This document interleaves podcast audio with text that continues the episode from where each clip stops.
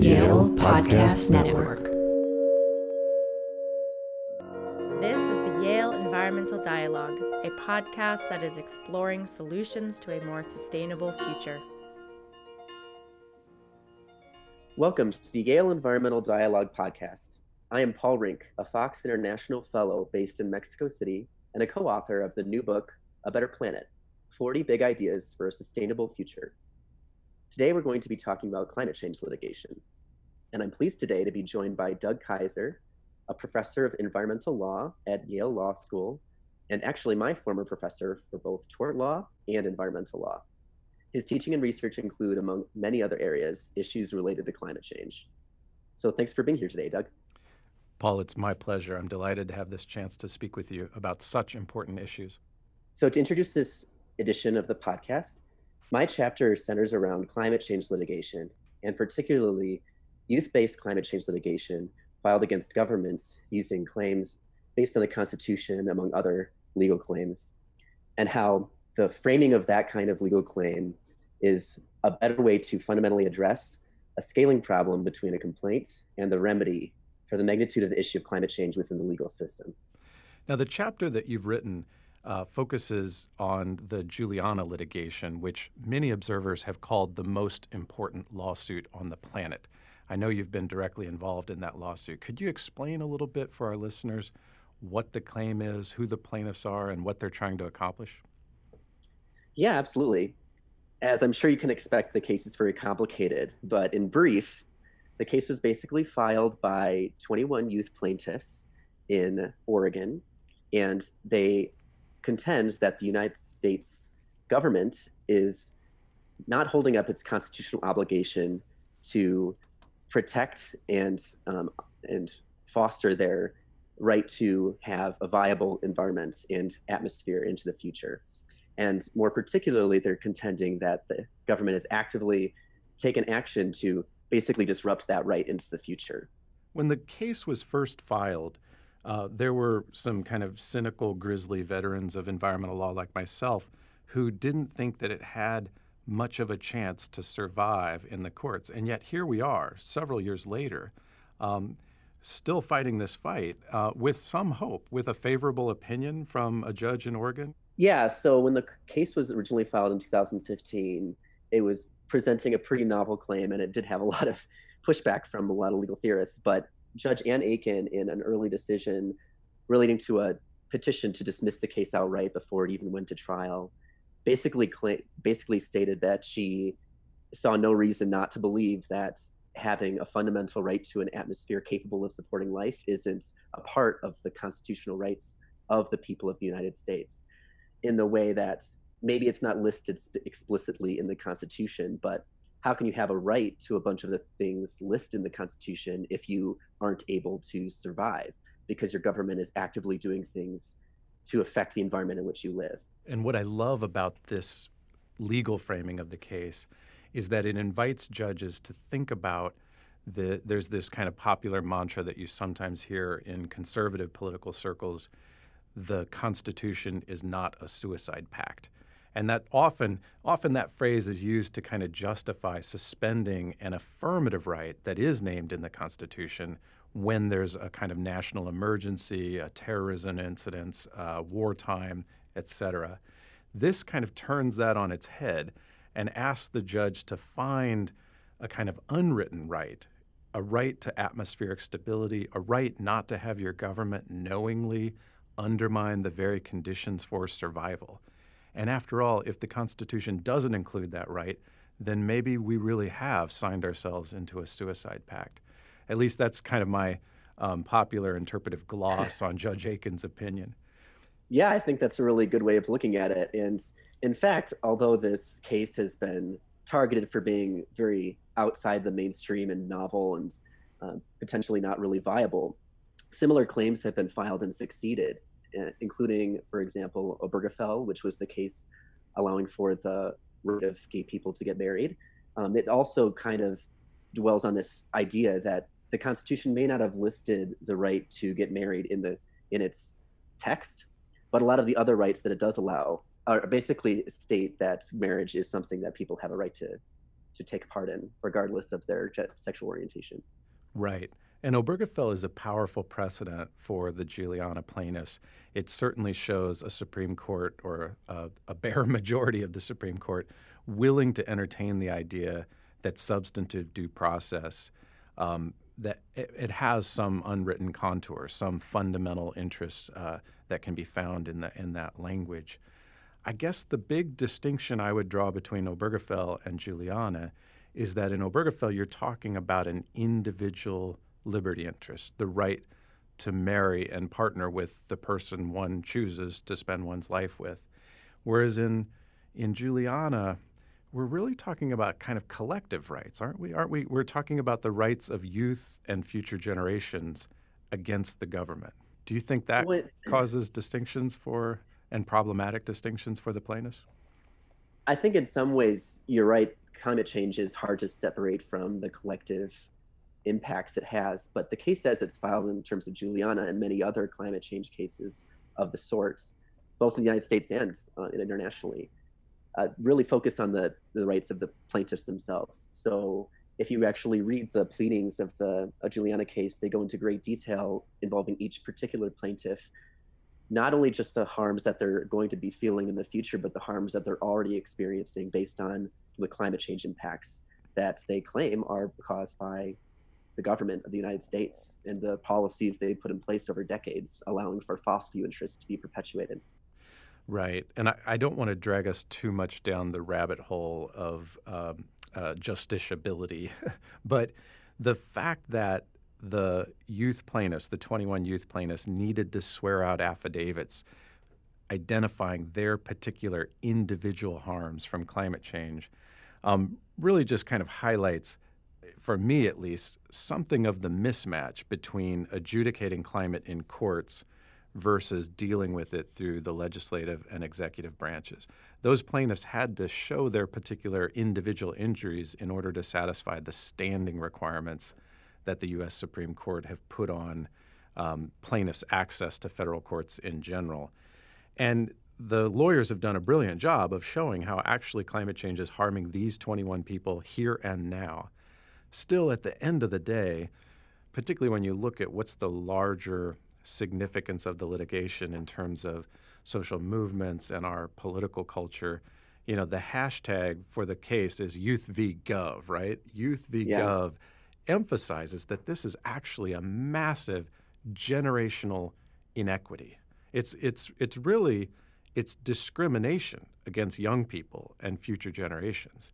Um, but we weren't able to kind of fit discrimination, uh, it, that, that framing of it, into a legal category because we don't recognize discrimination against people based on their, um, their membership in a group like youth. Am, am, I, am I reading that right? That there might be sort of a, a difference between the, the framing of the litigation as a social movement, public consciousness raising exercise versus the way that the lawyers have to frame it in order to stay within the narrow confines of standing and the constitutional categories that have been recognized. Well, I think you're right to point out that climate change is something that's so expansive that it does struggle to fit within the judicial system. Uh, but I think with this case and with other cases uh, like it, the motivating factor can actually be both judicial and public opinion. So, actually, in my chapter for this book, I talk about both aspects of the case and how, as you mentioned, they have a public facing campaign that really strives to increase social awareness about this issue, about the case, and about climate change more generally. Uh, but in addition to that, I think what I argue in the chapter is that because of the nature of these constitutional claims, they are a, better able to address that magnitude difference that you discussed a lot, both with your tort-based work and what you just mentioned now, uh, than and most other cases that have been filed, particularly those related to, you know, for example, someone suing a fossil fuel company for climate change. Um, because you know, a fossil fuel company, it, you're right, it is difficult to really get to the magnitude of climate change and its impacts in the world when it's one particular contributor to the problem. But with these youth versus government claims, as you mentioned, you know, the U.S. government is accredited with releasing about 25% of the carbon dioxide in the atmosphere since the since the 1700s. And so that's a clear contributor to the problem in a way that hasn't really been seen very much in the court system for previous climate change litigation. And even with the youth who are having those impacts, it also is easier to grasp the magnitude of the climate change impact, even with these individual plaintiffs who have to provide their own individual harms for the court system. Because in addition to what they've described in their affidavits, uh, you can also extrapolate that to the entirety of their life and talk about that with the current climate science that says all of the impacts that are happening today are only going to get worse and far worse as time progresses. Yeah. And I, I do really want to emphasize the point you're making about the importance of identifying the federal U.S. government as the defendant in the Juliana case. I, one way to look at all of the climate change litigation that's sprouting up both in the U.S. and around the world is that people are looking to use those lawsuits as a way to frame narratives about who ultimately is responsible for this existential predicament that we've all found ourselves in. And the cases, the tort cases against the fossil fuel industry, are trying to do a sort of tobacco move of saying this is a deceptive and malignant industry that has held our politics hostage and sort of corrupted and, and, and uh, hoodwinked our democracy for the last several decades. And I think there's actually quite a bit of evidence um, to support that narrative, though at the end of the day, I'm not sure it will ultimately hold up. You have to kind of imagine that the fossil fuel industry had been so manipulative and so controlling of democratic processes that the whole country was has been hoodwinked for 40 or 50 years. And I, I, I find it hard to believe a judge will swallow that theory. Um, on the other hand, when you look at the role of the United States and the role of the federal government in supporting affirmative subsidization and promotion of fossil fuels for the last 50 years, knowing what they have known at the highest level, going at least back to the Johnson administration, um, it's hard not to feel that the Juliana plaintiffs have got it right. They found the right actor here, and it's an actor that, in some sense, has authority over um, not only all of the U.S. emissions, but has played a kind of affirmatively harmful and obstructionist role in international climate change no- negotiations as well. So if you're trying to frame a narrative about moral and legal responsibility for this predicament, the U.S. federal government's probably a really good. They're on the short list. Let's put it that way for finding the yeah. right person. Um, and I also I like how the Juliana case, even though it was filed, and what did you say, 2015? Yeah. So it's filed in 2015, and it's got the Youth v. Gov framing. And look at everything that's happened since then. Look at the, you know, the Greta Thunberg decides to sit outside the Swedish parliament and a year later, we have millions of young people, primarily young people, protesting in the streets simultaneously around the world. Now we have the emergence of OK Boomer, and I don't know if that qualifies as a social movement, but it sure captures a whole lot in two words about this this particular historical moment we're in. And in a sense, the Juliana case has framed it that way, right? Uh, before before Greta, before OK Boomer. Yeah, so I actually have two two main follow up thoughts on that. The first, and I'll get to your latter point. Uh, I think both the Juliana case and the subsequent climate change litigation based around youth constitutional claims ha- has really that has happened around the world.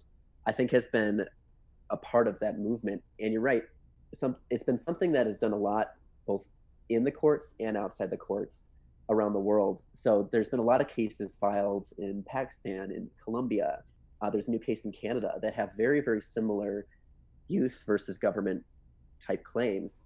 And in, some of them have been more su- quickly successful. For example, the Colombia case was filed, and it, I think it was, it was less than a year before the Supreme Court ruled that the youth did have this right to an environment capable of sustaining their lives. And that's all been fostered by this kind of movement that versus the United States sort of started.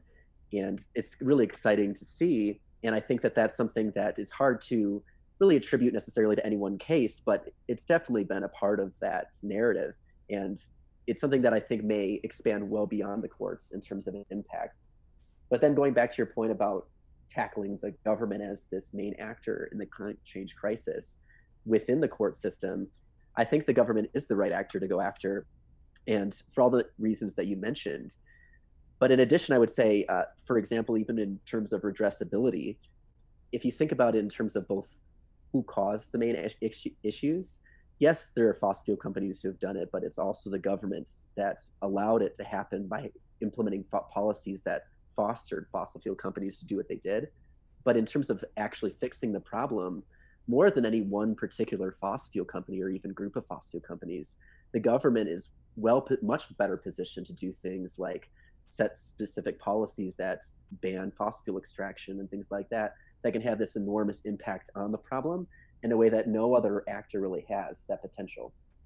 Let, so let, us talk about redressability and, and what remedies might be available if the if the litigation ultimately succeeds. You, you, mentioned the Colombia lawsuit, and we're very fortunate here that one of the actual plaintiffs from that lawsuit is a current uh, law student at Yale Law School. So we've gotten firsthand reports from one of the litigants ultimately, you know, the, you can get the pronouncement, you can get the soaring rhetoric in the judicial opinion, recognizing the kind of uh, right to a sustainable future that are owed from the government to the youth plaintiffs.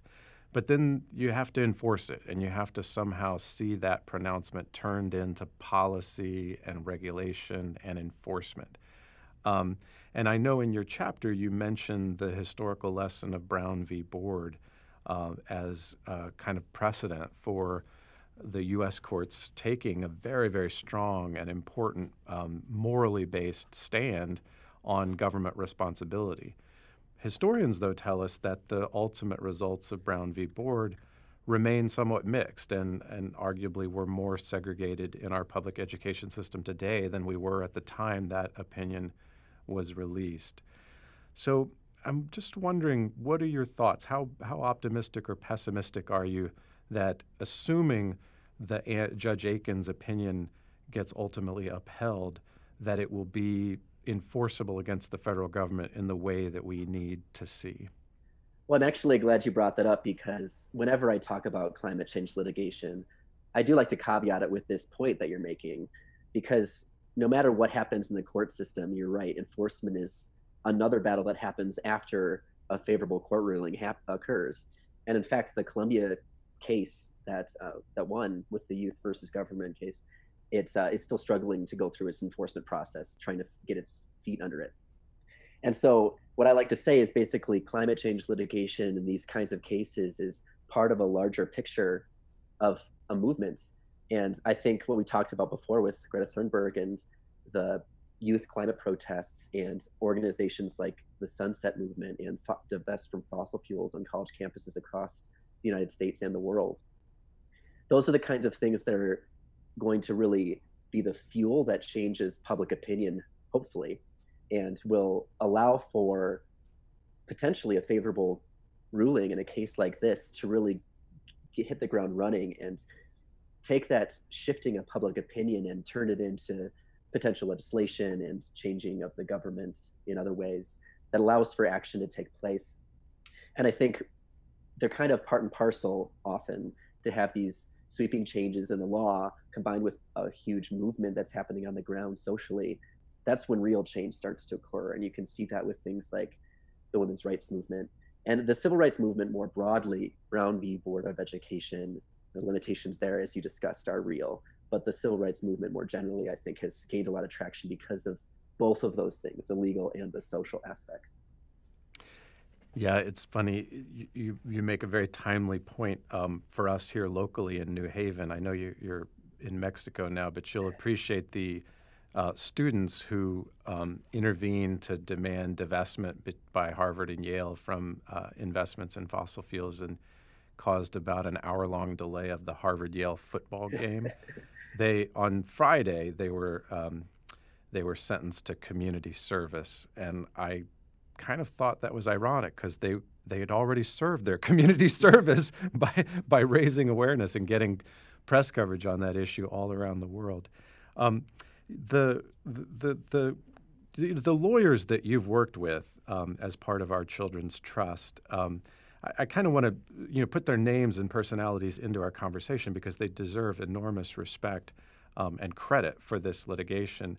So my understanding of the kind of genealogy of this lawsuit is that we can trace it back to an academic article by Gerald Torres, uh, who we're proud to announce will soon be joining the Yale School of Forestry and Environmental Studies as of January 1st of this uh, coming year, um, in which he kind of made the argument that the public trust is a capacious enough concept to include the notion of an atmospheric trust and that governments could be held accountable for violating that trust.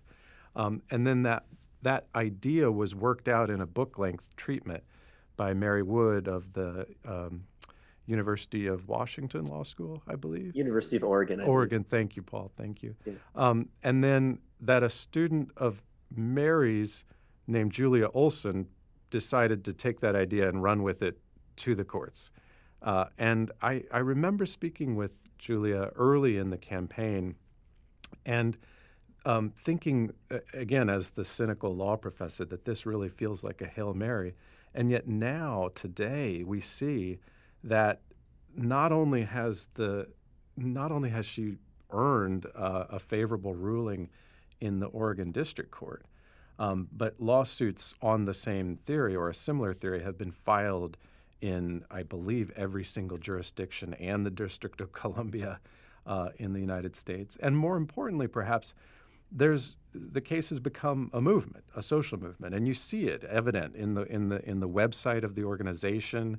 Um, you see it in the way in which um, that initial Youth v. Gov framing has fed into the kind of larger protest that you were describing a moment ago and has probably done a lot to raise awareness and consciousness among many young people about the way that their rights or their arguable rights are being infringed. Um, it's really quite a remarkable achievement. And it, I guess the, the question I would pose for you is, um, you know, how do we measure success for a case like Juliana? Is it the traditional narrow metric of do we get a favorable ruling that's ultimately upheld by the United States Supreme Court, or is there some other appropriate measure of success for a suit like that one? Well, I think that's a good question. It's it's a difficult question as well, though, because I think that for, to a certain degree, success for Juliana versus the United States would be a favorable ruling, and there are actual plaintiffs in the case, obviously, and they have legitimate complaints they want to air before the court. And even though this case was filed in 2015, we're in almost 2020 now, and the case actually hasn't reached trial. Everything that's happened to this point has been pre-motion, pre-motion discussion and pre-motion rulings. And so I think that's one aspect, but I think there's a whole nother aspect. And what's tricky to say about measuring the success about that aspect is it's difficult to measure. So it's really hard to say how much Juliana versus the United States and the youth the government movement and all of these other cases that have come out of it have impacted other things such as the national narrative around climate change and things like the youth school strike protests headed by Greta Thunberg that have just really escalated in the last year or so to things like the sunrise movement and these divestment of fossil fuel engagements. A lot of those things may or may not have been happening before Juliana or soon after, but they might have also been encouraged or motivated. And some of them may have been fully inspired by a lot of this work that was done by these early youth plaintiffs. And so, something that I find to be maybe more compelling than how much it, you can measurably determine happened from the versus the United States is to think more about how these things, then now that they exist, can interact and grow even further into something that can really make a huge impact in the climate change movement. I remember being very inspired recently because um, I, I, don't remember at what event it was, uh, but Greta Thunberg came and spoke, and then she, I think it actually was when she did her Senate uh, testimony, when she testified in front of the Senate. I think soon after that, she met a lot of the Juliana versus United States plaintiffs, and seeing them interacting together really came a little bit full circle for me because I think uh, the kinds of things that are getting a lot of press attention now, including Greta Thunberg and the school strike, the school strike protests, are a part of that narrative that Juliana versus the United States has helped to initiate. And the more that they can interact together, the better, and the more it can grow into something that will hopefully have this huge impact. That's right. Um, you know, we're giving so much credit um, to the youth as we should, um, but there's also a couple of um, um, people on more of the gray end of the spectrum involved in the Juliana case. So, two of the key expert witnesses um, are Gus Speth, uh, the former dean of the School of Forestry here at Yale, um, and Jim Hansen, the preeminent climate change scientist. They've both um, sworn out extraordinary expert reports and affidavits that uh, are recommended reading, I think, for every single citizen of the world. Um, and uh, Gus's in particular, which I assign in my climate change class, is a remarkable narrative of, as I mentioned earlier, just how long the federal government has known about this problem and known about it with a kind of full, unblinking awareness of the truly existential, catastrophic proportions that are facing us. Um, and I, I, bring it up, it, it kind of relates again to our theme of how does one assign responsibility for such a massive, massive problem. Uh, there's been a lot of effort through the hashtag Exxon Knew movement to really kind of single out the fossil fuel industry as the bad guys. They're the they're the ones, you know, with the smoke-filled room and the lies and the deceit.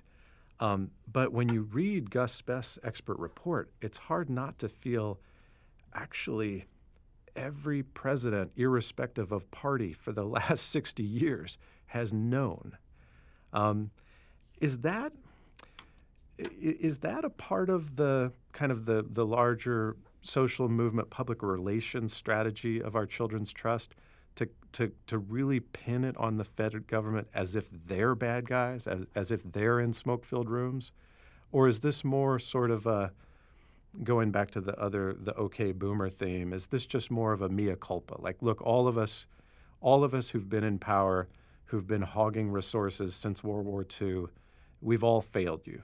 Is that is that the right way to think about the the kind of public framing of the message? I can only speak for myself. I can't speak for the movement more generally, but I definitely think that the focus of the Youth for Government from where I sit is more on the plaintiffs. You know, in terms of sitting in a smoke-filled room, I don't necessarily think that anybody's pointing to a particular government official and saying you, or even a group of government government officials and saying you are the culprit for all of this horrible thing that has happened. But the thing to focus on, I think, is that it is happening and it's having these drastic impacts. And we have a very limited window in which that we, we can act to remedy the problem. And so uh, one thing that I think the youth government argument and movement really gets at is that this really in no way should be a partisan issue. And in fact, when they first filed the case in 2015, they were filing it against the Obama administration for not doing enough to combat the issue. And that continued on when President Trump was elected. But it really wasn't about getting at a particular administration. It's more about these impacts are happening, the government is dragging its feet and basically actively doing things to create the problem and keep it going. And we need to fix it. And, and I think you're right that um, it, there's been a bipartisan failure here, a consistent one. I will note that the Obama administration Department of Justice um, as a sort of parting, well, gift. I don't know if you want to call it a gift, but as a, as a parting move, filed an answer to the Juliana complaint, which conceded a lot of the important uh, factual allegations that one suspects the Trump administration would have instead tried to drag out for years on end. Yeah, I think that's a good point, and uh, good good credit to the Obama administration. Uh, but still, here we are, unfortunately, because the government really has been dragging its feet on this case, probably because I would guess they don't want it to go to trial because it would look really bad for them. But it's been four years, and we still haven't even gone to trial. So hopefully, it, it will soon. Yeah. And that, I mean, we, again, we don't want to get too deep in the legalistic weeds, but the, Trump administration's defense of the case has been extraordinary in terms of the procedural maneuverings that they've been willing to go to. The number of um, what are called extraordinary mandamus petitions that they've brought to the Supreme Court has just been jaw dropping and unprecedented. And I would argue, at least, has reflected a kind of a fundamental disrespect of the judicial process and of the role of the trial court, of the role of Judge Aiken in being the first instance um, uh, judicial official to hear this case. Um, and one suspects that that extraordinary maneuvering is all just driven by the fact that they realize the plaintiffs are onto something. If we did have a full trial on this, if we did have Gus Speth and Jim Hansen up there explaining in their testimony just how awfully and tragically and irreversibly we've been failed by our government leaders, um, it would be the indictment uh, to, to end all indictments. Um, and uh, I can understand they don't want to see that happen. The, the beautiful thing about courts is that at the end of the day, the defendants have to respond. They have to respond. Uh, unlike every other part of our government, where you can write letters to your senator, you can call your congresspeople, you can try to file some comments with a with a regulator. You don't you're not owed a response in any of those cases. But when those 21 youth sued the federal government in in Oregon, the government had to appear and had to give them the dignity of a response. Yeah, I think that's a really good point. And I'm glad you brought up the expert reports, including Gus Speth's, because you're right. I mean, I can't speak for what the government is thinking or doing, but the evidence is incredibly compelling. And in fact, I, am glad that you used it in your class because I hope and desire that those kinds of court documents end up getting wider circulation in the public because, you know, I'm, I'm from a small town in northern Michigan and I have a lot of family members and friends who, if aren't quite climate change deniers, are definitely skeptics. And I think one of the reasons for that is these kinds of this kind of information about the government's unwillingness to act. And many many other things. There are actually many extra reports that go into many other details about the climate change crisis and how it's been facilitated by the government. People just aren't hearing that narrative. They're not seeing that in the news. They're not reading about it. And i, I hope if the if the case is able to increase the access to those that kind of information those kinds of documents then that would actually be a huge success in my book as well well, Paul, thank you so much for taking time uh, to speak with me on these issues and for sharing uh, your insights, both from your experience and from the new chapter. It actually really is kind of full circle for me because a lot of your work has been something that really fed into the work that I've done on this issue. And in fact, you're quoted in the chapter. So I really appreciate you coming out today. The Yale Environmental Dialogue is produced by the Yale School of Forestry and Environmental Studies. Music is by Ben Cosgrove.